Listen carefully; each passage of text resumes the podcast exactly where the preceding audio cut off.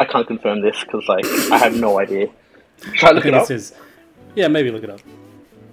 Um, and joining me today, as you hear in the other side of the room, not the other side of the room, actually the other side of Sydney, is Tony.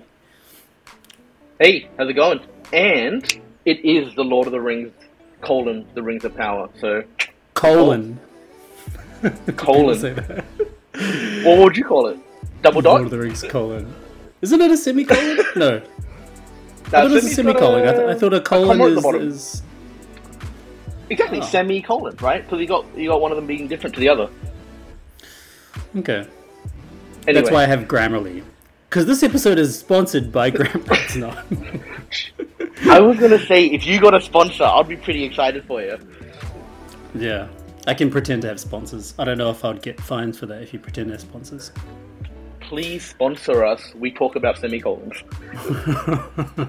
um, yeah, so we're reviewing the Rings of Power. We're a little bit behind in this, where this is obviously season one. We're reviewing episode one in this particular episode, um, but I believe it's up to three episodes, with the fourth one releasing this week. Um, so we have to play a little bit of a catch up, and whether we do that catch up over the weekend, Tony, or um, we just kind of roll with it, and then you know there'll be sort of two or three episodes that we have to review after season one has completed. Um, I think realistically, we should probably do it like we should catch up. I'm guessing it's going to be crappy if we're like three episodes behind forever. yeah, right? I mean, who's going to really listen to these reviews, right? if we're I like will. three episodes behind, we're the only ones that will be listening to this episode, maybe, and maybe some friends. yeah, it's just and a mum. passion project, baby. and my and mum and dad.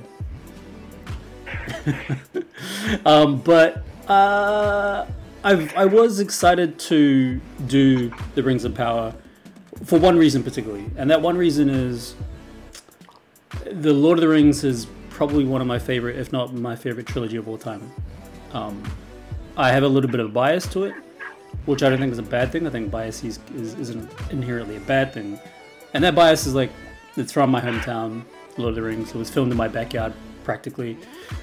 I went to all the premieres. I went to the world premiere of all of them. Oh, except the Two Towers. The Two Towers didn't have the world premiere in Wellington. I remember that distinctively. So the Fellowship of the Ring had the world premiere, and Return of the King had the world premiere. Um, and I went to all of them, you know, because I was in my city. So has a very special place in my history of uh, film, I suppose. And I just also think it's an incredible trilogy. What do you think of the Lord of the Rings? I don't think I've actually. Yeah, I mean, no, no, I mean, like, I look, I've watched all of them. I've gone out of my way to sort of watch the director's cut, the twelve hours. So I do enjoy it a lot. I don't think I'm a, probably as big a fan as you are. Um, I came into this series kind of pretty fresh. Like, I didn't know a whole lot about this series. Though I do want to mention, I think the Two Towers, the one you missed for doing the um, you know, world premiere on, that's my favorite one. That's the best one, in my opinion. I think this is controversial too. Mm. Oh, okay. Not entirely controversial. I think a lot of people would agree that Two Towers is the best film out of the, all three. Um, Two Towers is a is a dark film, uh, and in, like they take us into probably the deepest trench of the I don't know the plethora or the or the lore. And there's a lot of challenges that happen because you know the the Two Towers is really straight after the whole Fellowship breaks up, and so they're at the most vulnerable part of their journey. Return of the King is basically them trying to come back together. There's a bit more comfort around the Fellowship, and their objective is a little bit more clear, and there's a bit more confidence in their journey to Mordor, right? Whereas Two Towers, like, it's just it's chaos, it's havoc everywhere. They they're a little bit lost. The friendships are kind of breaking apart, and yeah, so it's a pretty dark film. Yeah, but so you say dark, and I think there is like a lot of dark elements in it, especially with Mm. the Frodo Sam bit. But like, it's got the most exhilarating highs as well. Like when Gandalf shows up, and then like Mm. spoilers for anyone who hasn't seen Two Towers. I don't think we need to say like- that after 20 years of uh, Lord of the Rings being around. But yeah, like when Gandalf shows up, that's pretty awesome. When the Ents like wreck Saruman's place, Yeah. like that's like it's got the two most exciting and and um, enjoyable moments in the entire series. I think like the last True. fight isn't nearly as fun. Like it's, it's not you don't feel nearly as good. It just kind of like goes out with a whimper. I feel like The last fight in Two Towers? No, in um, Return of the King. Oh, like Return you know, King. they're doing Oh, some really? shooting, some stuff happening. The ghosts pop up, murder everyone, and then it just it's just cleanup crew after that. Like, I don't know. I feel Wait, like are you, say, are, you, are you saying like the battle isn't that great? Like it's definitely not one of the best Yeah. battles in the ti- really. I think Two Towers. I forget what it's called now. You know, the siege Helm's of Helm's Deep. Yeah, that Yeah. is easily the best battle in the entire series. And you know what? Helm's Deep, just a little bit of uh, some fact dropping here. Um, Helm's Deep was actually one of the hardest things to film in the entire filming of Lord of the Rings. Yeah, it was the most difficult, the most Man. challenging. They took cast and crew through like thick and thin. They took them through hell and back pretty much. Um, it was very difficult. So you know all those nighttime sequences that were all done in like graveyard times. Um, lots of lots of like heavy rain. The entire shoot Yeah, that's yeah, right. and, and and all the extras and all the actors had to stay in their costumes, and and their costumes were just getting like wet. And can you imagine how unpleasant that would be filming hours and hours back to back of being in like super heavy costumes, you know, especially like with all the extras that were orcs and Uruk-hai, they're all, all in um, super thick like latex. So yeah, latex like rubber and all that kind of stuff. So it wasn't the most comfortable costumes for extras to wear or actors to wear, and so they had to bear uncomfortability in those crazy tight suits um, while being hot, being wet, being um, just like yeah, just just super uncomfortable. And you should watch the do- the document, not the documentary. You should watch the behind the scenes of um, Lord of the Rings and especially the Two Towers, the Helm's Deep special. It's pretty crazy what I'm- they went through. Yeah, I'm kind of sad that like you know DVDs came in for a bit, and then like behind the scenes was huge, and interviews were huge, and then DVDs. We don't get that anymore. eh? Yeah, it it doesn't exist anymore. Where do we? Where do you watch behind the scenes now? I mean, I guess like the default's YouTube. That's where I watch them. Right, okay, I haven't even looked. Like, pretty much back in the day when I had a DVD, you know, I was poor, so I just sort of explore every single minute of footage my DVD had. But now, Yeah. like, yeah, I just don't watch it. It's terrible. I gotta start it's doing just it not a again. part of our thought process anymore now, right? Like it's not a part of a, like nowadays. We watch films, we watch TV series all through streaming services, um, or at the movies, and then straight after that we jump on our phone and we look up like cast members on, on our phone or whatever. we don't really. And it's just like Think about behind the scenes in the the form scenes. of quotes, right? Yeah, yeah, that's exciting though Yeah. behind the scenes stuff, and um, I still own in my DVD collection, my DVD and Blu-ray collection. I still own the massive collector's box of Lord of the Rings, um, Oh, which damn. is yeah, it's huge. It's uh, the uncut edition as well. Um, the sorry, the extended edition. Have you seen the extended edition? Yeah, yeah, yeah. The 12 Yeah, hours. each yeah, each movie is basically four hours. That's like some die-hard Lord of the. Rings shit. It is good. It is. I really enjoy the extended edition more than the theatrical. Um, yeah. and so in the box set, you have the extended um, versions. You have the behind the scenes discs, which are called the appendices. Um, and the whole box set is like 12 discs, I think.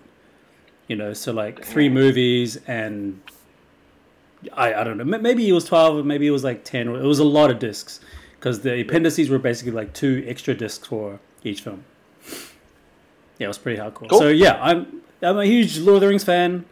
I have this expectation of the Rings of Power to, hmm, um, maybe not live up to the like skyrocket expectations of Lord of the Rings, but at least have some kind of uh, resemblance to the Lord of the Rings trilogy.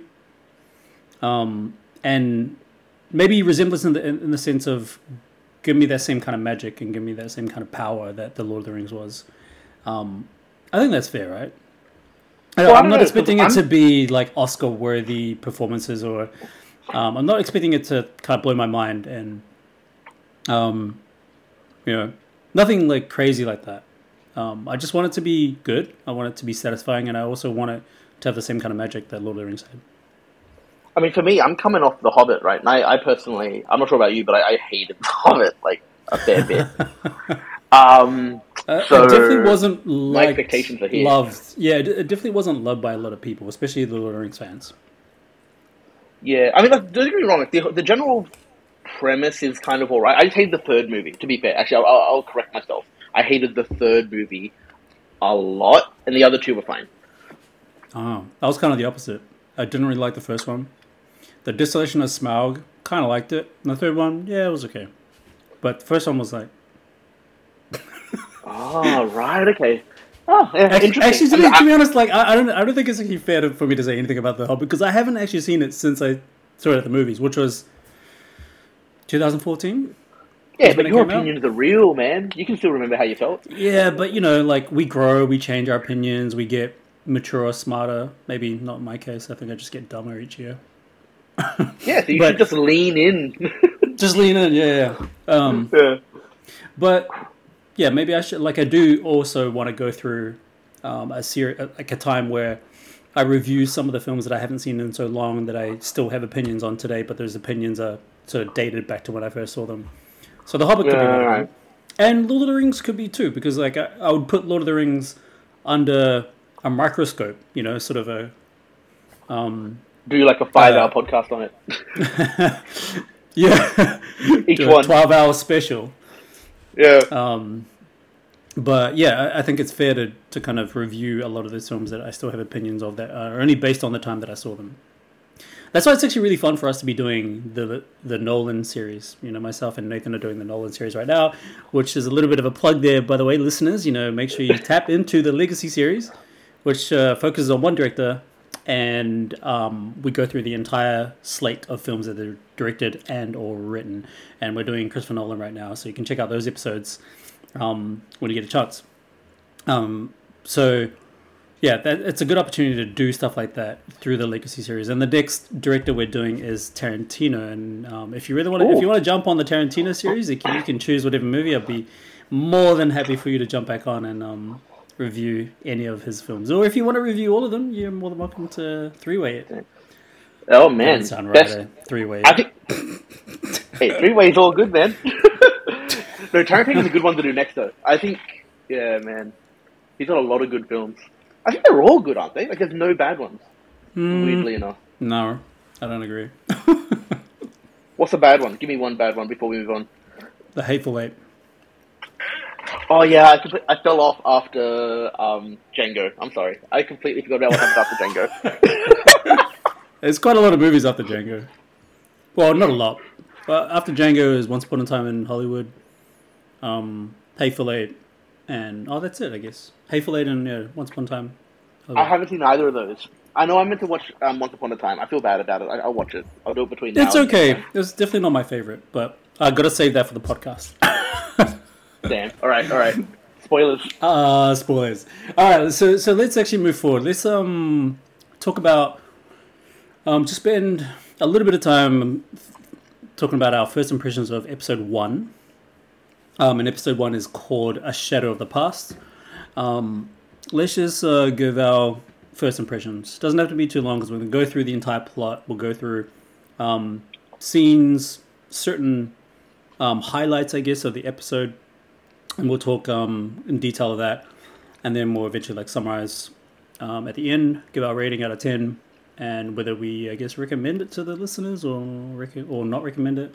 I mean, chances are the people that are listening to this review right now are people that have already seen it. Um, so yeah, first impressions. validation. Yeah, validation or yeah.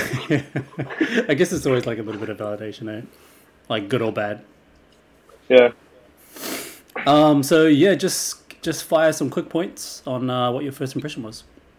Oh, me. All right. Cool. Um, I mean, my first impression it was kind of interesting. Like when I first watched it, I was like, you know, this is all right. Like this is a very beautiful show. Looks really, really good. Um, it's like the first time I've actually cared about stuff like that. Um, It's but probably because you're like, oh, because I'm because I'm gonna be on a podcast. So I should really like this. Yeah, I'm gonna review this. I'm gonna actually like look at it, and I tried to like it. You know, I'm a positive guy, man. I, I tried to like it, but no, you're not I the most negative person I've ever it, met. really, shit. All right, in that case, cool. This is on brand. In that case, um, yeah. Listeners, no, doesn't he love- sound like the most negative person? But I'm, I'm gonna. I'll accept it. I'll accept it. I'm That's sorry. I'm sorry. keep interrupting. No, no, no. It's cool. But I'm just saying. Um, yeah. Didn't love it. It was a pretty boring show. There's a lot of talking. One thing that kind of bothered me actually is that I don't think I like Galadriel as a character, like at all. Ooh, That took a long time for me to realize, and I'm like, crap, I don't think I like this person, which is kind of harsh. that's interesting. Um, but I didn't think you were going to go there. Because I, I Yeah. think I, I kind of agree with you about the Galadriel thing, but yeah, go ahead. But yeah, I mean that's kind of overall. I mean, look, there are some good parts. I'm gonna, I am excited to keep going to see where it goes because I like the story, I like the setting. I think it's very beautiful. They're throwing a lot of money at it. Clearly, so cool. Okay, okay. That's it. That's, that's all your first impressions? I mean, we're gonna go through it like beat by beat, so I guess I don't have Yeah. to go deeper than that. But All right, all right, that's fair. Um, my first impressions of the show is I think it's very similar to you. I I didn't love it, but my impression was um, think we we spoke a little bit about it after we both watched the episode. Um, it was pretty initial my impression, right? Which is still hasn't changed today. Which I didn't love the episode. Um, there's way too much, way too many conversations going on, and some of these conversations just don't really feel like they're going anywhere or contributing to any forward-moving story. Um, I do love the look of the world. I think the look of the world is perfect, almost. I, I mean, I think I'm. I, th- I think I'm kind of comfortable to say that it looks better than Lord of the Rings, just aesthetically. I think the the It- color grading, the cinematography. I think obviously it's it's not a fair comparison completely because the technology is much more advanced today um, with filming and just visual effects in general. But I think they've done a great job at detailing the color grading, especially um, just the the frame rate that they decided to go with this. I'm glad they didn't go with that shitty high frame rate. Do you remember that high frame rate version of The Hobbit? you know, I never watched it. I heard all these things about it, and it just sort of, I never, I never It was it. People it awful to watch. it was awful to watch because you know, like we watch films at 24 frames per second, whereas the high frame rate was double that, so it was 48 frames per second, and it sounds amazing technologically on paper, right? But mm, no, no, no, no, no. I kind of want to watch it now because, like, when I play video games, I love it at like you know 120 well, hertz. yeah, video games is different though, um, because video games. Excuse me, I just did a ugly ass burp. um, video games is different, especially the kind of video games that I play. It's like I'm right in front of the screen. You need those frame rates to be a little bit higher. Um, you need because you're you're paying you're much closer to the detail in that. Um, but I think that's as far as my explanation goes with like um, technology and frame rates. so Yeah. Okay, I'm gonna watch The Hobbit in high frame rate version. and I want to hear what I think.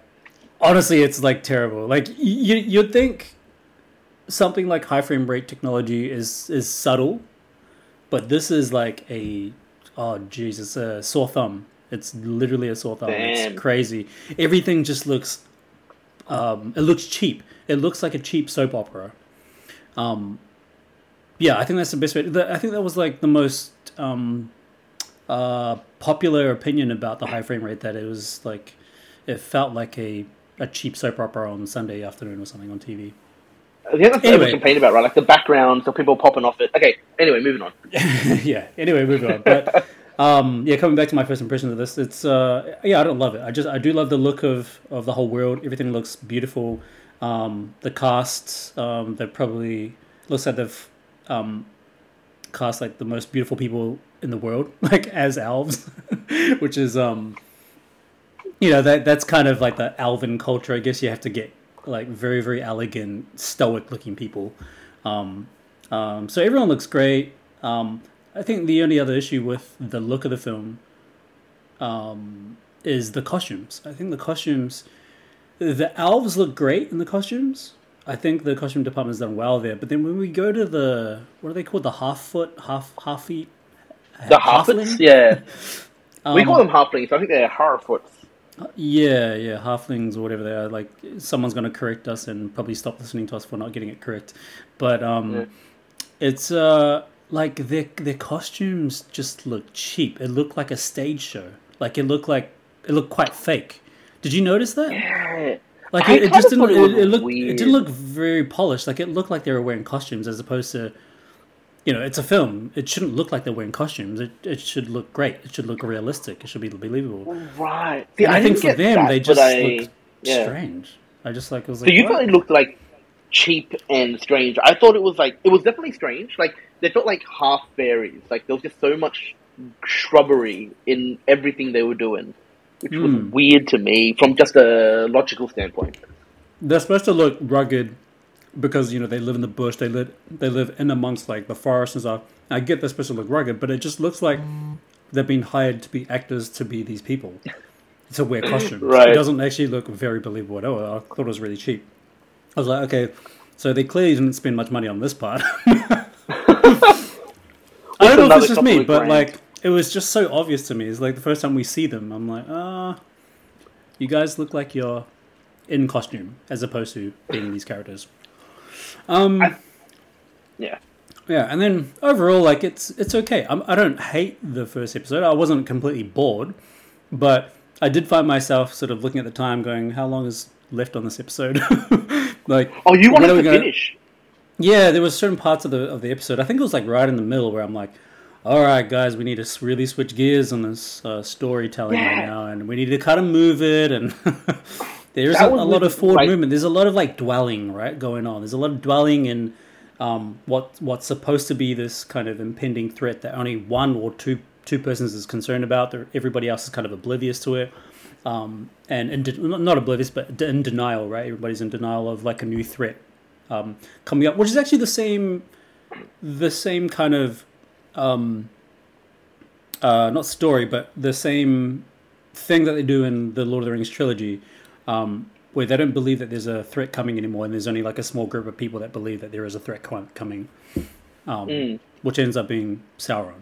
Um, so yeah, with this, it's like there's just way too much talking in the first episode, and it doesn't make me excited to really watch the second one. But again, like we're going to be watching the second one because um, we have, have to no, no, but I do believe that, or I, at least I'm optimistic to think that it's going to get better. And I've actually heard accounts of, um, like I've heard a couple of people already review episode two and episode three, and they say it's much much better. Actually, the the first group of people that got to see it at the cinema, because you know they did a special cinema release, episode one and two. Yeah. Um, and so all the fans like where they dressed up and as elves and whatever, and um, they all went and they said it was really enjoyable, but primarily for episode two, not necessarily episode one. So apparently, Oh, there's a big me up. difference between episode two. so, okay. yeah. Oh, pretty So- exciting. okay, cool. Pretty exciting, I guess. So that's our overall impressions. We should probably get into the plot a little bit. Um, but first, before we get into the plot, um, let's talk about the cast and crew. Um, so the the cast in this movie in, in this series have no idea. I don't know any of these people, and when I'm looking at the names of the cast members, it's it almost, it's almost like it's no different to the names of like the Rings of Power. Like these names are so hard to to pronounce. I'm like, what are these names? It always seems like the Rings of Power names are much easier to pronounce than their real names. Um, Tell you what, for Marigold, that is definitely true. well, even for Galadriel, you know. So let's start off with like um, Oh. the actress playing Galadriel. I don't know to say this name. It's like Morford. I guess it's Morford. Yeah, Morford Clark. Morford. Morford Clark playing Galadriel. I'm, I'm assuming Morford is. Um, I was going to say Israeli. What am I thinking? Irish. Irish or Scottish, Yeah. right? It has to be one of those things. Um, then we have a guy called Ismail Ishmael Ismail Ishmael Cruz Cordova playing Arodir. I, I might need your help to pronounce these names. I think Ar- Arondir, right? He's the uh, Arondir. He's one of the elves. the reverse re- reverse Aragorn. reverse Aragorn. What do you mean reverse Aragorn? Oh, He's- I get what you're trying to say- saying. Sure. Yes, yes. He's like he's the first uh, love interest, I guess. Before, no, not the first love interest. No, I'm actually getting this, the characters mixed, mixed up now. I'm thinking like Aragorn He's the one that's going going after the interest. human. Yeah, he, he's he's doing human to elf relations. Arendor is doing. Yeah, yeah, yeah. But I was thinking. I, I, I was thinking you might have meant that it was um, uh, Aragorn and Galadriel and the Lord of the Rings, but that's not what you meant. You just meant like human and, and elf. Oh yeah, yeah, yeah, him and Arwen. Yeah, Arwen, Arwen, yeah. Anyway, oh my gosh. Um, then we have exactly. We have Sara Zwangobani playing Marigold Brandyfoot. We have uh, Thusitha Jayasundara playing Malva, who is also probably one of those like halflings, whatever. Uh, Robert think. Aramayo, we think, yeah. Robert Aramayo plays Elrond. Um, Benjamin Walker plays the High King Gil-galad. Gil- Yep, I think that's right. Which is, um, what's his name's father? Help me out here. Sorry? Who's Uh, father? whose father? Whose father is it again? Elrond's father, right? It's Yeah, yeah. wait, is he related to? I didn't actually know that. No, High, the High King Gil-galad. Isn't that his father? is Elrond's dad? No, I didn't know that. But I mean, maybe. I thought that was the whole thing because he becomes the king of um that place, whatever that place is. Jeez, Do they do they follow like a? Do, they, do they follow like a traditional father son kingship? I don't know. I'm assuming it is. I don't, I don't know. Like we, we could be completely wrong. We obviously not very good at this whole Lord of the Rings lore thing, but We should read. the okay, important I'm- thing is that no, we're very go. excited about Lord of the Rings. um, we'll have to look that up later. Uh, then we have Will Fletcher playing Finrod. We have Fabian Mc, uh, McCallum playing Thondir. We have Lenny Harry playing Sadoc Burrows. Kip Chapman playing Rian. And Maxine Cunliffe playing Vilma. Um, I honestly can't remember many of these characters. Because I don't think they actually do a lot to um, vocalize the character names quite often in the Nope. in episode one. You know, there's not a lot of like name drops to kind of get the audience familiar with um, these names. Um, but I'm pretty sure we'll get used to them over the series. It's directed by J. A. Bayona, which, by the way, I want to watch his some of his films because there's a lot of uh, reviewers on YouTube that recommend the films that he's made because they say that he's probably one of the best filmmakers today. Uh, Jay Bayona. Um, he's yeah, he's made a couple of like horror films or thrillers and stuff that are apparently quite amazing. Um, And then the writers of this episode is John D. Payne and Patrick McKay, who are the writers of Flash Gordon, Like the original. the original. And I Oh, think they're in talks to try and re um, redo Flash Gordon for for now. Not sure exactly what that is, but yeah, that was actually the last thing that they wrote. Um, was Flash Gordon years ago. Okay, this makes a whole lot of sense now. kidding.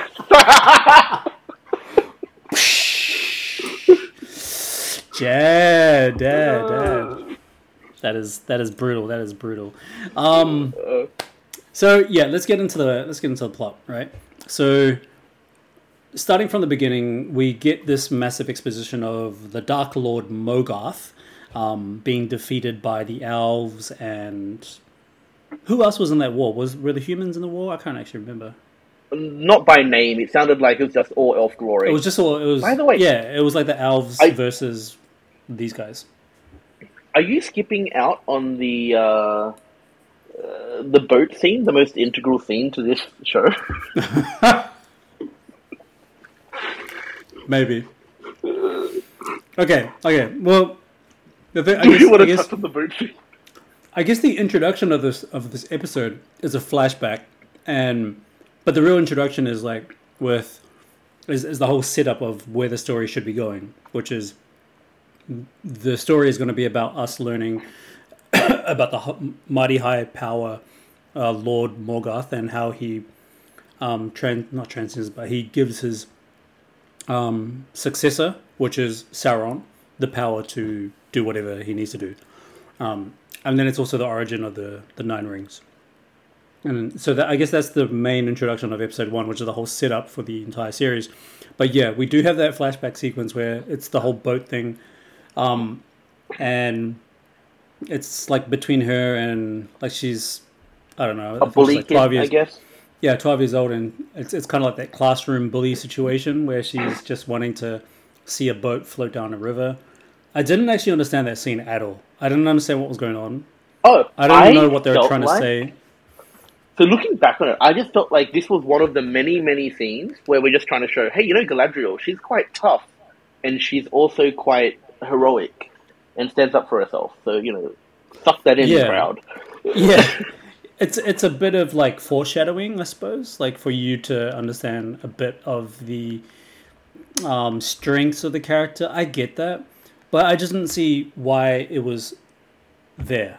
I just don't know if that that made the episode even better. Like if that wasn't at the beginning of the episode, it, the episode wouldn't really change. Like it wouldn't really be less of an episode, apart from the runtime. but um, especially because like they do that like two or three more times, right? The exact same message, Hmm. but her as a grown up. Yeah. It just didn't like really sort of have its place. I like in terms of telling a, a good, strong story. I just don't think that scene would um, like it doesn't contribute to the episode being better or anything like that. Um, it just gets more exciting when you have the real flashbacks, which is about um, Dark Lord Bogarth getting defeated by the Elven Kingdom. Let's call them that, the Elven Kingdom. Yeah, it's it's kind of funny actually because like I feel like so that's okay. Like spoiler alert for the rest of this episode. I feel like that montage is probably the best part of this whole show, right? Yeah. Like that that Morgoth shows up, there is a war, and she kind of like thinking back on this is kind of funny. She says, "Oh, I thought that you know these beautiful times would never fade and it'd all be great," and then but Morgoth comes and destroys everything. But the only um, interaction we've had with Valinor as a place is that the bully kids are pricks and they wreck your boat for no reason. And he didn't seem particularly happy No. for her yeah. at least. Anyway, just a side note. Maybe maybe a part of the reason why they didn't want to start with the flashback sequence because it may be too maybe w- suffer from it being far too close to the Lord of the Rings. Because the Fellowship of the Ring starts off with a flashback with uh, um, the It's king, a flashback montage. the king, uh, the human king. That's like the Yeah. you know Aragorn's dad. guy. Aragorn's no, not dad. It's like great granddad, isn't it? Or is Oh, it okay, dad? maybe, yeah. No, I don't think so. You're Shit. right. It's a couple of centuries. There's a lot of things we don't know. we know. It's been a long we know, time, man. We know situations. We know situations, right? We know things that happen in the films. um, but yeah, Fellowship of the Ring starts off like that. Um, so maybe they were just like too scared that it would be too close to Fellowship to be It's fair, just I think the same it, it also it shows the brother being a nice guy because we're supposed to love the brother, right? Like, but Mhm. when he dies, you're meant to feel something, and if you don't see him be smart here, maybe you don't feel anything. Well, I think that's why this this episode doesn't have as much impact as it should because anything that is emotional or that we should feel emotionally connected to just kind of falls flat because there's no development of any of these characters or any of these scenes. So we don't know much about these characters at all. And maybe that's not the purpose of the first episode is for us to sort of feel connected that way. But if because we're we're sort of like criticizing um, this episode for what's good and what's not so good. Um, they could have had a better way to introduce the characters, and and I think the the whole episode doesn't doesn't even attempt to develop and introduce the characters correctly. You know, so Mm. like I don't. I'm not excited to see any of these characters in the second episode. I, I just know they're going to be in the second episode because that's just the way it's going to be it doesn't make me go, oh, I really like this character. I can't wait for this character to be in the next one. Like it isn't. I'm not all that excited for the characters. Yeah, that's fair.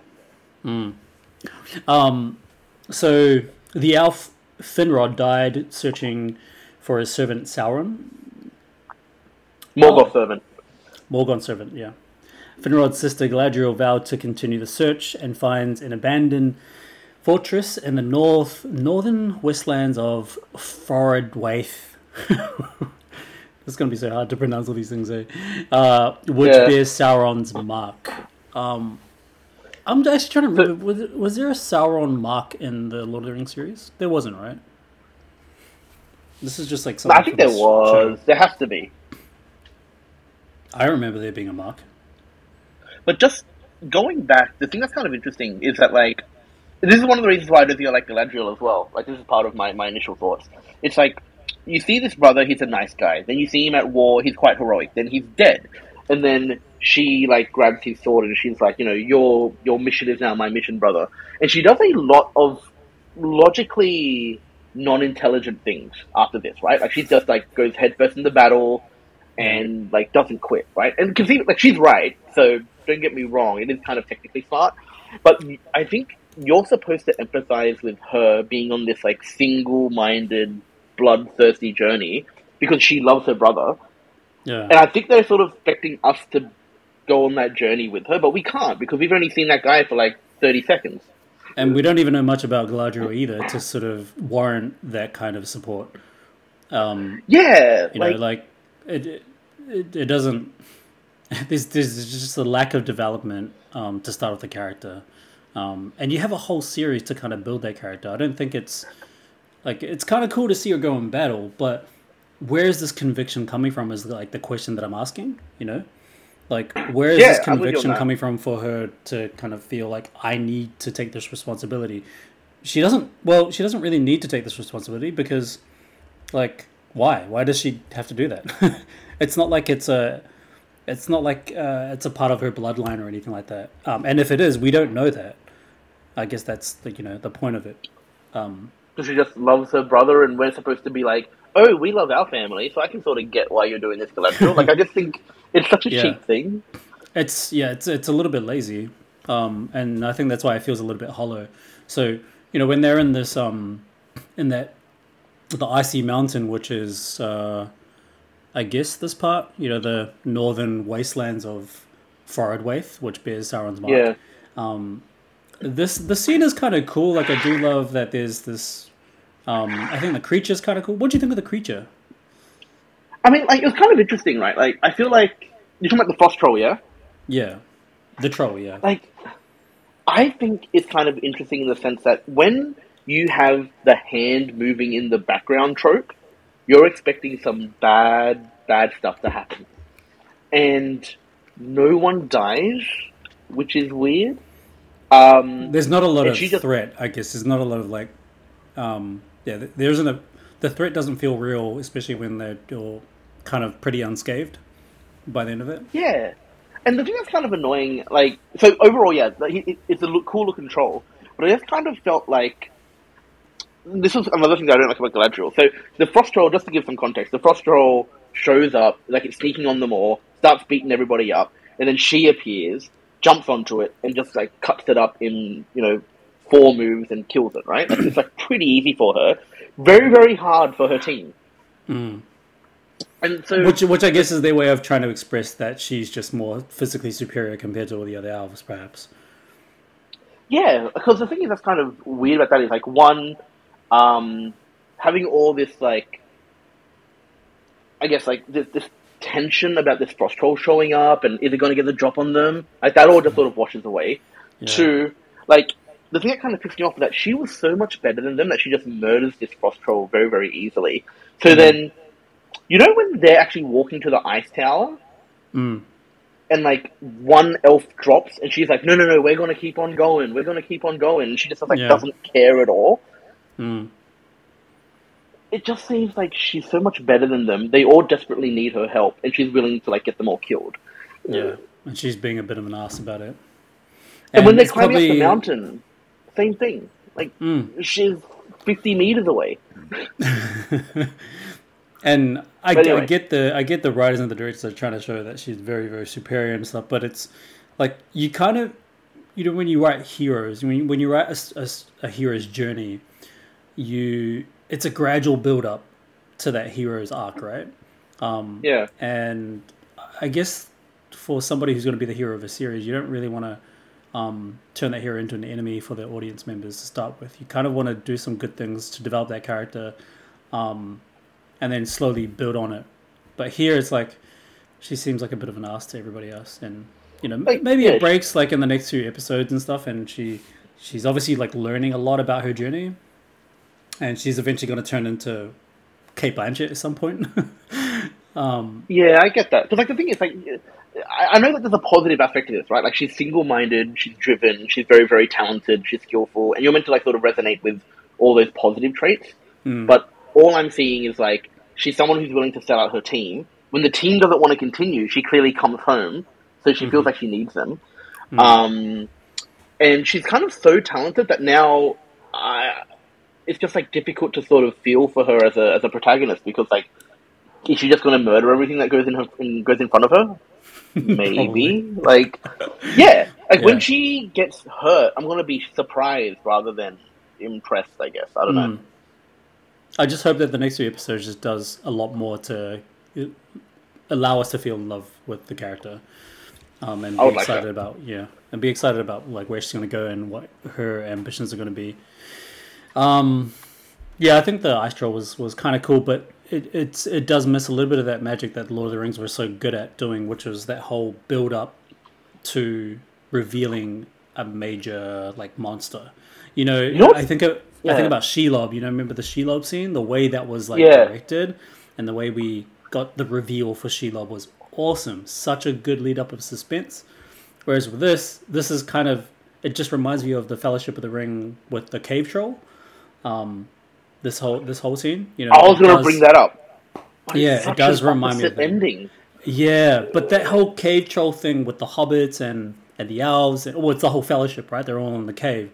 That's such a great scene. The way it's all like choreographed, it's the way it's directed. Again, the suspense with um revealing the troll, the big kind of jump scares. It was freaking awesome, and, and I couldn't help but think about that scene when I'm watching this. You know, I'm like, uh, Yeah. this scene feels like kind I'm of just thinking- to. If you're doing a shadow hand, it's got to be a big deal. You, you don't get like you don't get to do the shadow hand thing, the creepy round thing, and then you get wiped out in ten seconds. Like that Yeah. shouldn't happen.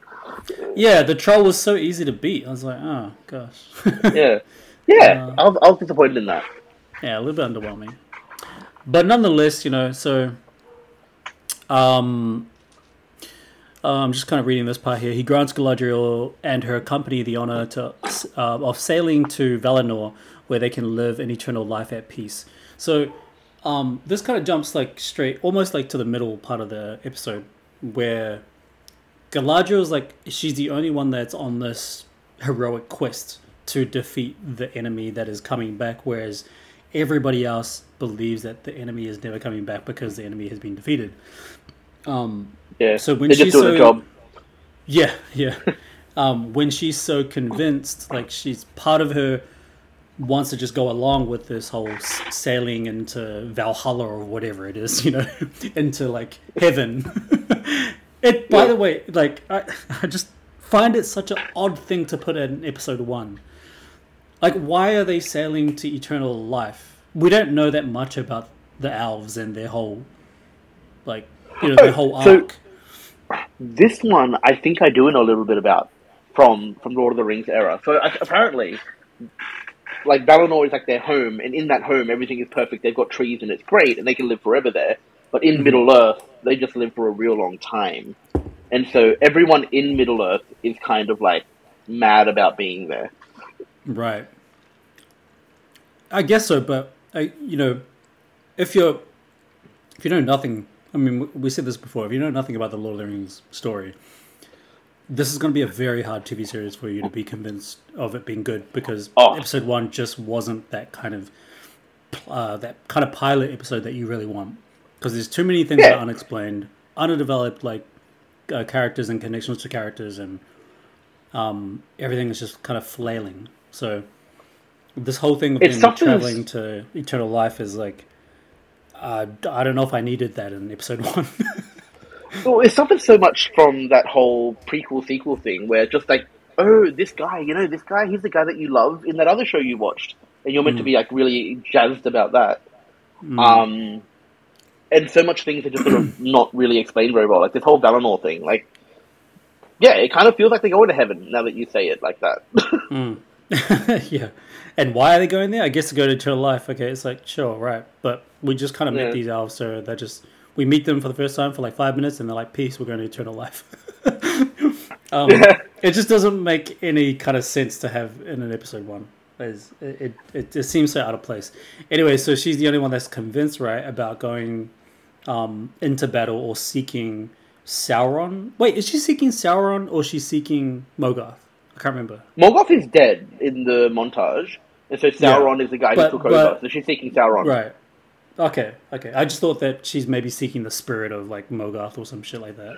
You know what's actually interesting? So I thought this was really poorly done. Um, the brother kills Morgoth, like sort of they win against Morgoth, and then Sauron co- shows up, and then he dies to Sauron. It's kind of like not very well displayed because it, you kind of can walk away thinking, "Oh yeah, he died to Morgoth." Yeah, but the, I mean, the whole battle thing is is underwhelming at the same time because you don't see much of the battle. You just see Yeah, you just see some scenes of like a couple of swords getting like whipped around, a person dying, Yeah. Galadriel holding the brother, like, and that's all you get. like, Yeah. literally the whole pilot episode could have been about the battle. Like, it could have been.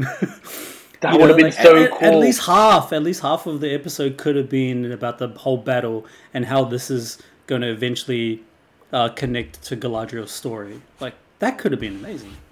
But no, we Yeah, imagine the yeah. That's actually a really good point. Imagine the whole first episode was just that Morgoth battle, or maybe at least the Morgoth and Sauron battle. Mm.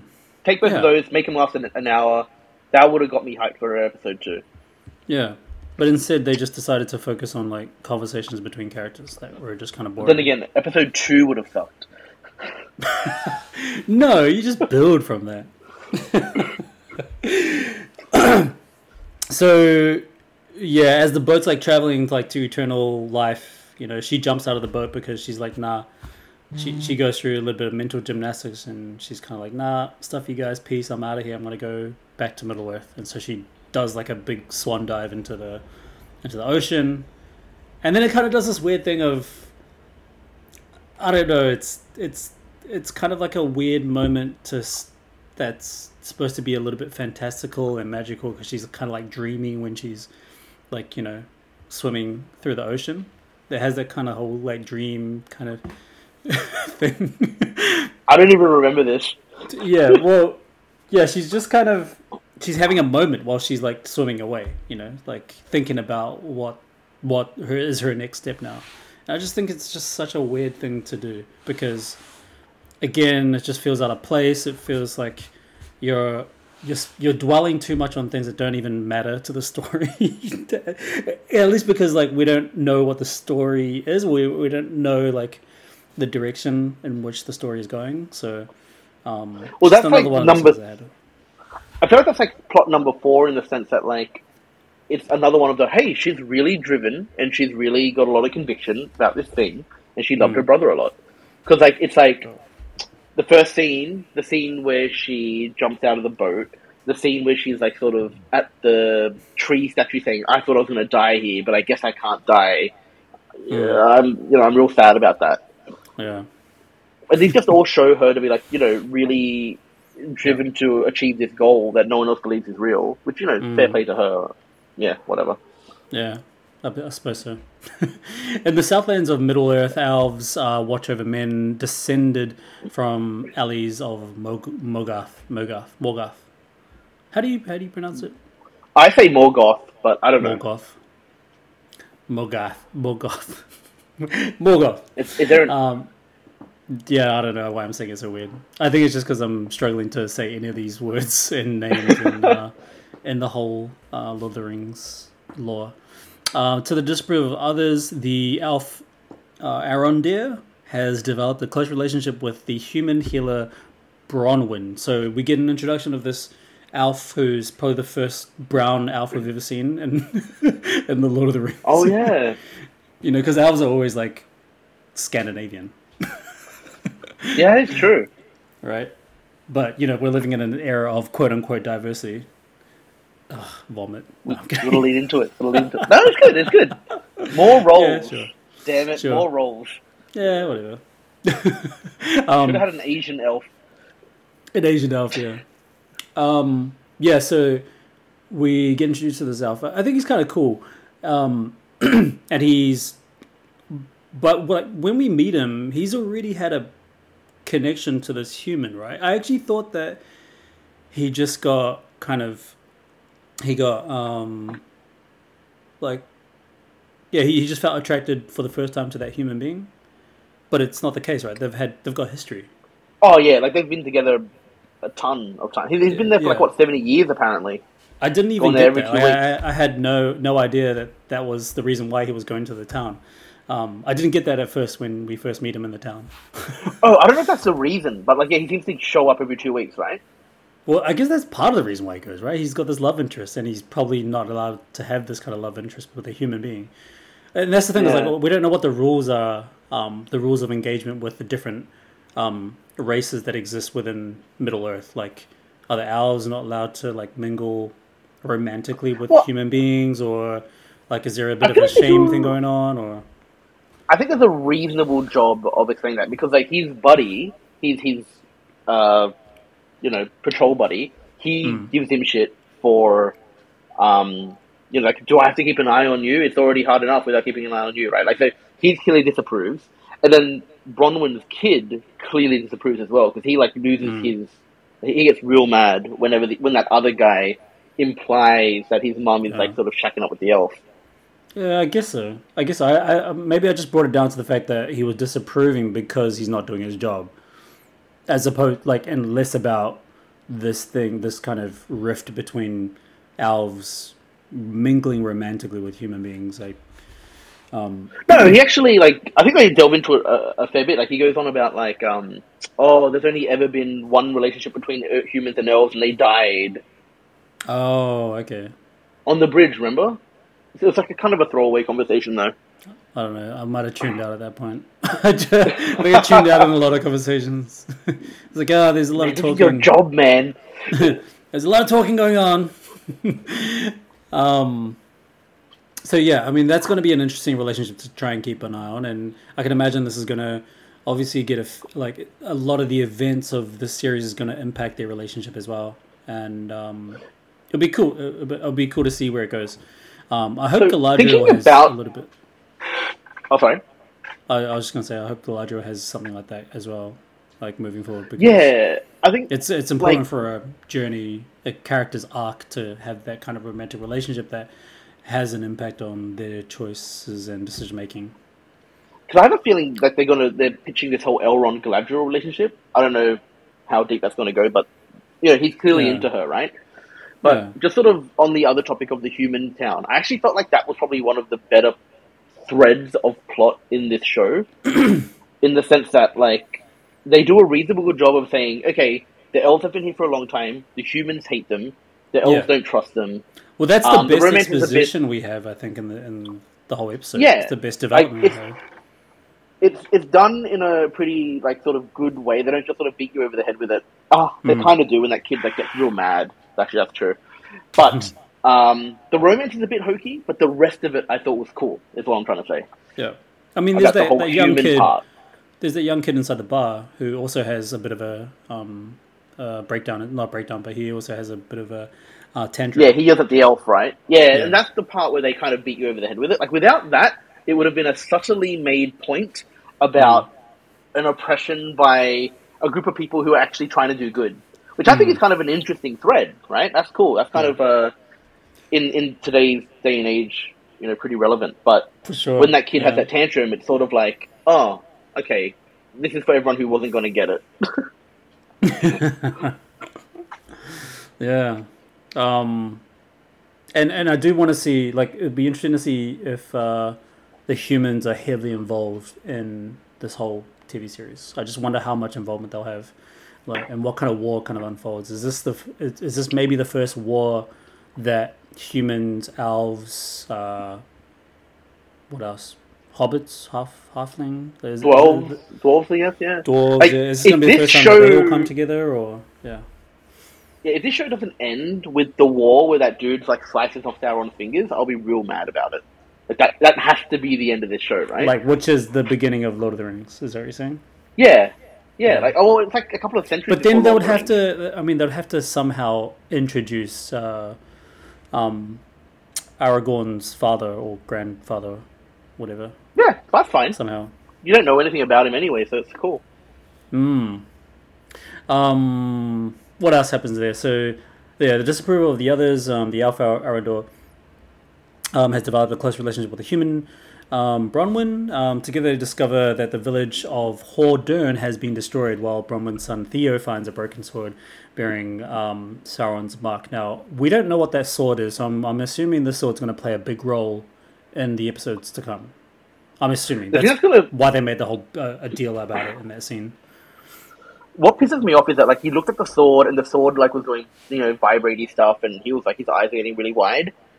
If Mm. there is a possession trope in this show, it's just Mm. going to hurt my enjoyment of it a lot. Like the idea that like the son is possessed by the spirit of Sauron and is doing evil stuff, and the mum's like, "Oh no, he's a little bit weird. What's going on? Oh no, I have to save him. He's my son."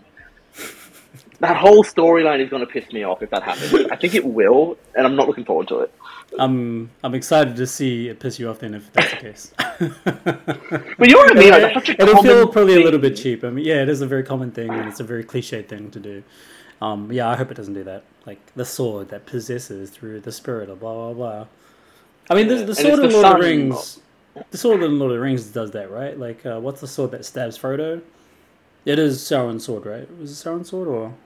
Oh no, it just hurts randomly. That's an okay. Oh, choice. sorry, I'm thinking like sorry, not Sauron's sword. The it's just ball. this. It's just the sword from one of the fallen Uh, elves. Yeah, the fallen king. Oh, is it? Yeah, the elf fallen kings, or kings something. and yeah, elf kings that are all hmm. now possessed from Sauron, and they stab But- Frodo in the Yeah, but that, that that just makes him hurt forever, which I think is like cool. That's that's great. yeah, As a trope. yeah. I mean, in, in some ways, Frodo is possessed though. In some ways, right? Like, Is he though? Like he never does anything that he doesn't mean to. yeah, he he does a lot of that. the The ring is is possessing him. Yeah, do but the- that's different. Only the How? That's the it same thing. him, no, it makes him put it on, and then he fights it. Like you know, he generally No, will but- always not put it on. Yeah, yeah.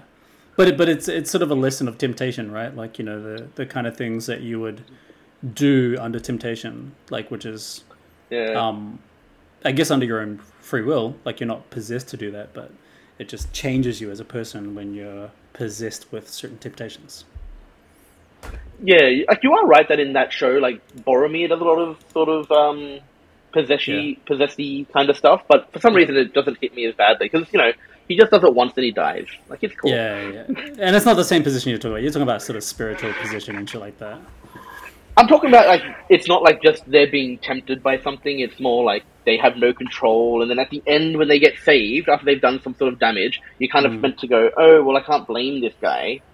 He didn't know Mm. the sword was evil, Yeah. etc. Yes, yes, yes. so, near Valinor, Galadriel chooses to turn back and continue the search for Sauron, jumping from the ship into the Sundering Seas, which is what we were seeing before. Um. At the same time, two curious Harfoots, Nori, Brandyfoot, and Poppy Proudfellow. Did we meet these guys at the beginning of the episode, or is this the first time we meet them? No, Yes. so you kind of skipped over the Harfoot plot. Yeah, Yeah, and I I, mean, there's not really much to say. to. I mean, yeah, like like the you, you meet these people. They're they're hidden and they're little and they're cute and they do naturey stuff. And one Mm. of them just happens to be very brave and Mm. very reckless. And everyone's like, is- "Oh, you stop being like this." Yeah, yeah, yeah. Everyone's like pretty grounded, and everyone's like very safe in their kind of uh, lifestyle. Whereas you're, which which kind of makes the one person that stands out stand out a lot more because this is clearly going to be a character that we're going to see do grandiose things in the remaining Yeah. episodes. And I think actually I could be talking a lot of crap here, but I feel like Brandyfoot is meant to be like I remember that name from Lord of the Mm. Rings. Like they were saying, "Oh, only like the brandy Brandyfoot are the ones that go out on the town and Yeah, and, and, and do risky things. Us normal Yeah, hobbits maybe- are normal. Yeah, true. Like maybe like Bilbo says something like that in the first um, movie. Yeah. Um, I think it's something like that. I, I know. Or ma- maybe maybe one... it's just um no no no maybe it's just like the names that he mentions at his birthday. Do you remember that Could speech be. that he does? It could where he says like, um, "Thank you for coming to my 111th birthday," and everyone's like cheering, "Yeah!" Um, and then he mentions like the the families, like "Thank you Yeah. to blah blah blah," and I don't know what he's saying. Brandyfoots. he's saying stuff. like Yeah, that. maybe I, that's I mean, I, I remember the name, or maybe it's just like me trying to trying to create an Easter egg out of nothing. Yeah, I only remember. I actually remember a line from that speech. Um, his 111th birthday. That line is, "I don't know half of you half as half as well as I should like, but I do love, I do like half of you half as well as you deserve." I don't know why that's a line line. that I re- remembered. It's actually pretty good. I've always wanted to say that at a birthday speech. You should. I reckon you can get away with it. Do it at soccer. yeah, sure. um, uh, yeah. So at the same time, yeah, two curious fits. Uh, Harfoots, um, Nori, Brandyfoot, and Poppy Proudfellow discover a strange man inside a meteor crater. So this is actually weird, right? So the meteor, it starts off. The beginning of the meteor happens when Galadriel jumps out of the, the ship. It's, it's it's a little bit montagey this whole part, right? Like You know, it's, yeah, it's before she jumps out. You know what's actually kind of interesting? I thought that the meteor was an attack from Sauron that was going to blow up Valinor when the portal was opened. That's that was where my mind went when I saw the meteor. Like, was, like they sent a meteor to blow up the town, and now they're blowing up Elf. Homeland right after that. But no, okay, so my when I saw the meteor, I was like, "Has this gone into Armageddon or something? Like, what is going on here?"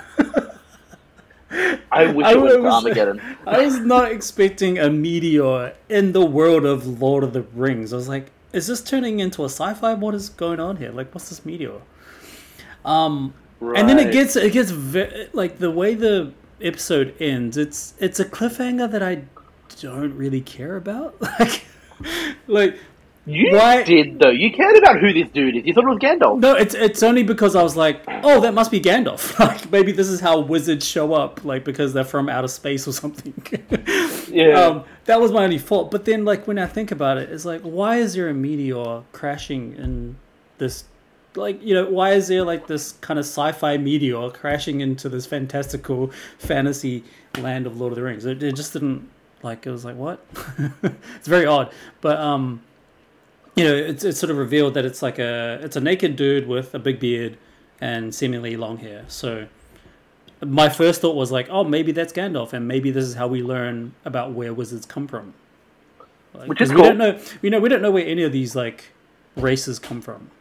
Not that we need to, but you know, people with magical powers, for example, would be really good to know how do they have magical powers and how are they now called wizards, and why are not why is there not more wizards? You know, there's there's a shortage of wizards inside the world of Lord of the Rings. It's like there's two people that we know about, right? There's like four, right? No, there's the uh, in the Hobbit. Maybe there's the um On the Hobbit, plant guy, not the plant guy, the the, the, the animal guy. Oh, the He rabbit like guy. rides. He rides a sled of animals. Yeah, I think he's a wizard.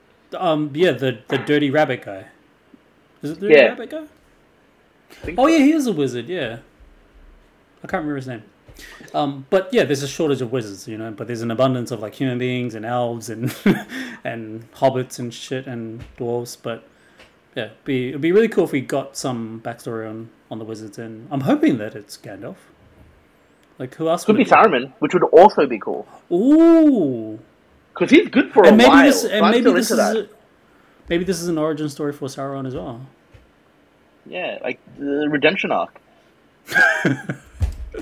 That guy was a dick. I didn't like him in the whole Lord of the Rings series. didn't even like him to start with, even when we, Oh man, we thought he was good. Um. Yeah. So I mean, that's that's kind of the whole episode. Um. Yeah. Do you have any other thoughts, like lingering there about the episode? Um, has it made you I maybe like a little bit more after thinking more about it? nah, nah. Probably like it less. Like I'm thinking, okay. So the thing that's kind of interesting, I, I wanted to bring up the fact that like they bring up Celebrimbor, who is Yeah, the dude. Celebrimbor, yeah. I don't want to. I don't want to say anything. I guess I already screwed you over. But um, he, Show like, is ruined for when me you- now. Oh, it was ruined before you got spoiled. I think. no, but like I feel like, like if you have heard the name, you're like, wow, big deal. If you have not heard the name before, it's just a random conversation, and I feel like this is what this show does a lot of: random conversations that don't particularly lead anywhere. Um, yeah, and it's, they it's, so, it's so funny because sorry to interrupt, Yeah. but I just want to That's right. interject real quick. Is is like the introduction of Celebrimbor. It's the way they the way they like write and direct the scene. It's supposed to be this kind of like, oh, what a cool reveal, but I'm like, who the hell are you and why should I care? Yeah, Right? it's like, are you familiar with Celebrimbor? And he's like, yeah, he's a big deal. Do you want to work with him? yeah, and then you look at him and he like winks at you, I think, and then that's the Yeah, end of the he doesn't. He doesn't say anything. He just looks and he does this like wink, and I'm like, all right, cool. I mean, who are you? So I, if you've I played don't even the care. games, yeah, I don't even like- care if you're not if you're not in the next episode, or even if you are. Like, who are you, and why is this in this episode? yeah. So I think like overall, like there's a lot of things like that that don't go anywhere.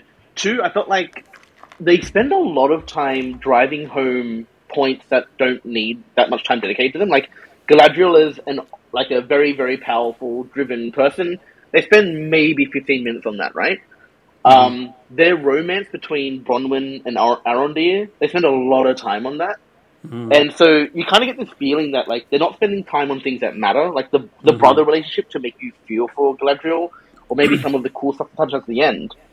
But then they spend so much time on like um just showing Galadriel to be cool and, and, and strong or whatever. and they spend so much time on just characters talking to each other. These Exactly. conversations Like are just boring. Like they're very boring conversations. Elrond talks so much about, hey, you're kind of in trouble. Um, hey, if you think that this thing's going to happen, But- you know, we're going to call you back. But they kind of can't call her back, right? Like, The thing is, like, all the talking that he does, which is a lot, is really just about one thing. And he's Yeah. just using different sentences to explain the same thing. and the last thing I probably want to say about this show is that I feel like it may, I don't know if it will because, like, how many other humans show up, but I think having a show that's, like, predominantly elves gets you into that sort of Jedi problem territory. Like, you know how in the prequels, everyone is, like, super wooden because they're Yeah. Jedis and they have to be super wooden? yeah. I think elves are similarly wooden. Yeah. And so if you have a show that's predominantly elves, like, the dialogue kind of has to be a bit shitty or else it's not um, I accurate. guess, yeah. But the dialogue is always, it's a very mellow tone. It's a very, like, sort of mellow, Yeah. melancholic tone. And there's never excitement behind their their tone of voice. There's never, it's always very, like, goddess and it's very, like, royal Exactly, they're, and regal. they're meant to be very regal, very, very like well kept together. And like Mm. in Lord of the Rings, you've only got Legolas, and he like Yeah. chills out like imme- like he doesn't chill out immediately. Like the entire first one, like isn't the best part of that first set of movies like Legolas chilling out with um, the dwarf whose name I forget now, Gimli. Gimli, and like for the first whole movie, I think he's like trying to be regal, trying to be elven. And then as Mm. it goes on, he he he like, sort of He loosens up the group, right? Yeah, but he he's he loosens up. He becomes far more interesting as an elf, um, and he becomes more fun, you know, and Yeah. creative. And a part of that, um, part of that is because of how well the relationship between him and Gimli works. Um, I want to see more of those types of elves, like uh, like more of like Legolas type elves, where they they break the mold a little bit. You know, they step out of their comfort zone Yeah. but then they don't actually lose sight of them being elves at the same time because Legolas is still elegant in the entire series. Like he's still freaking the best archer in the entire Middle Earth and the entire universe. You know, he's still he Yeah. still has this elegance to him that he manages to hold up with his kind of funny charismatic side. His funny charismatic side is actually hilarious. Like the dialogue that he has between him and Gimli, it's actually funny. It's like some of the best Yeah, comedic points that we have. So I want to see the more of that. like, Like a feel like- lot of these guys are just Yeah. like very stiff and kind of boring. like they kind of have to be. Like I don't blame the writers because the setting. Like why would they loosen up? There's no dwarf to help them loosen up. But Yeah. now you're in a situation where you have a bunch of wooden people talking to each other. Mm. it's hard. yeah, it's it's very hard scenes to watch when you got a bunch of elves just standing around in like very expensive costumes and good looking people with great makeup, and they're just Yeah, just chatting same about, like- like, yeah, like it's just it, it's a hard problem that they're in because of the setting, and I don't know if they're going to figure their way out of it. Is what I'm scared Yeah. about. I guess we'll see. Well, guess we'll see in the coming episodes. I have like nothing more to add to this as well. I mean, we're we're kind of we're both pretty much on the same page. I would give this probably a ah five out of ten, Yeah, maybe. I was What do you reckon? I was gonna say five. Is, I think I'm, I'm like you know I don't like to give. I feel like I'm too harsh five. by saying five. I don't, I don't know if it deserves five, but like I think five is okay. I think five is like acceptable. Like I don't love the episode, and like it's five is enough for me to go. Yeah, I, I'm keen to see the next one because I want the next one to be. I didn't. Yeah, I didn't want to stop it halfway through, which is a good sign. I do Mm. want to see the next one, and I do want to finish this thing through, even if I didn't have to. So that's Yeah. kind of cool. Um, Yeah. But the first episode is not great viewing. Like, Yeah. I would recommend, you know, watch a review of it, or um, watch Or like, listen to read- this episode. listen to this episode, or like read the wiki about it, and just jump onto the second one. Yeah, That's I don't think you're missing much at all. Yeah, I think that's a good piece of advice for our listeners. That I don't think you're missing much at all when you watch episode one because we don't learn a heck of a lot about anything. It's a lot of postulating. It's a lot of like stand on occasion. It's a lot of like very expensive visual effects. it's a very expensive looking TV series. I think this has to be the most expensive looking TV series I've ever seen, for sure. Yeah, I, I mean, I I mean, haven't a Marvel. Marvel Studios have big budgets for their series, but not like this. This is like two hundred million dollar budget kind of deal going on for a TV series. it's Yeah, beautiful. I like- mean, I'm excited. I'm, I'm very grateful to watch such a very expensive TV series, but be, get better. Hopefully, get better. there are different Yeah. writers for the second episode as well, which is probably makes sense. I feel mean for saying that earlier joke. No, but I, I, it's kind of like in line with what people are saying. They're saying that episode two is far better than the first episode. So, Okay, well, I am excited. yeah. Um. All right. Well, let's um, let's touch base. We'll um, be doing episode two very very soon. Um, and some other reviews to for people to catch up on. Not catch up on for for me to catch up on. other reviews that I'm going to be dropping throughout the coming weeks will be um, a very long uh, awaited review and recap of Nope, which is Jordan Peele's latest movie. I don't know if you've gone and seen that yet, Tony. Haven't seen it, but I did see the trailer. Um, I, I recommend it. I Jordan think it's a Peele's- good watch. Is it scary? Because I can't do a lot of the It's scary, not scary. stuff. No, no, it's not really a horror film. It's a, it's it's kind of like a UFO horror film. Okay, I'll watch that. That sounds cool. Yeah. I do like his stuff. I did like Get Out a lot. Yeah. Oh, Get Out, Get Out, and um, and Up, Up. Wait, it's not Up. What's it called? Get Up and Get Get Out and uh, Us. Jeez. Ah, yeah. I couldn't those those films those films are far more scary than than uh, Nope. Nope is very much about trying to bring back um, a past memory in, in cinema that nobody does anymore, and I think he'd done a pretty good job for what it's worth. I have seen it twice, and I enjoyed it much more the second time. First time didn't enjoy it that much. Like I. I, I kind of enjoyed the concept and the ideas that Jordan Peele is bringing, but the second time I watched it, I knew what I was getting myself into, and I appreciated it way more, and I enjoyed it a lot more. I was like, "Oh, okay, cool, cool." Um, So that review is going to be dropping um, in the coming week. Also got Bullet Train dropping as well. Orphan's um, First Kill, which is the prequel to Orphan. Um, and then we're finishing off the Legacy series with Christopher Nolan on Tenet. So that'll be dropping in uh, next week as well. Um, where can everybody uh, find you if you want followers on your uh, social media handles? Um, and my, my social media is all about food, so I don't know if it's really relevant for this, right? Hey, we probably have some food, some food hideouts in the um, in the listening section here. So, All right, where, if you wanna find join on me- Instagram, Ouk eats food. O U K eats food. all one word. All one word. If you can't Nice. get it, then you don't deserve to get it, I guess. One time only, baby. One time. Um, you can find Legit Cool Podcast on Instagram. That's at Legit Cool Podcast. Find us on um, uh, whatever, obviously, uh, listening platform you're listening from. Um, whether it's Spotify, Apple, Google Podcasts, or Apple, uh, sorry, Podbean. Um, you can also find us on Facebook, which is the Legit Cool Podcast Movie Talk on Facebook. So um, you can find me. My personal Instagram handle is river underscore villi. That is V I L I. Um, and I got a bunch of other um, Instagram accounts that you can find under my main profile too. Um, thanks for coming on the show, man. First time here. Appreciate Cool. it. Thanks. No, it's fun. I think we spent a long time talking, so sorry for that. like editing wise. We'll be good. We'll be good. We look forward to the next episode. All right, it should be good. Thanks. Nice. Thank you, listeners. Bye bye.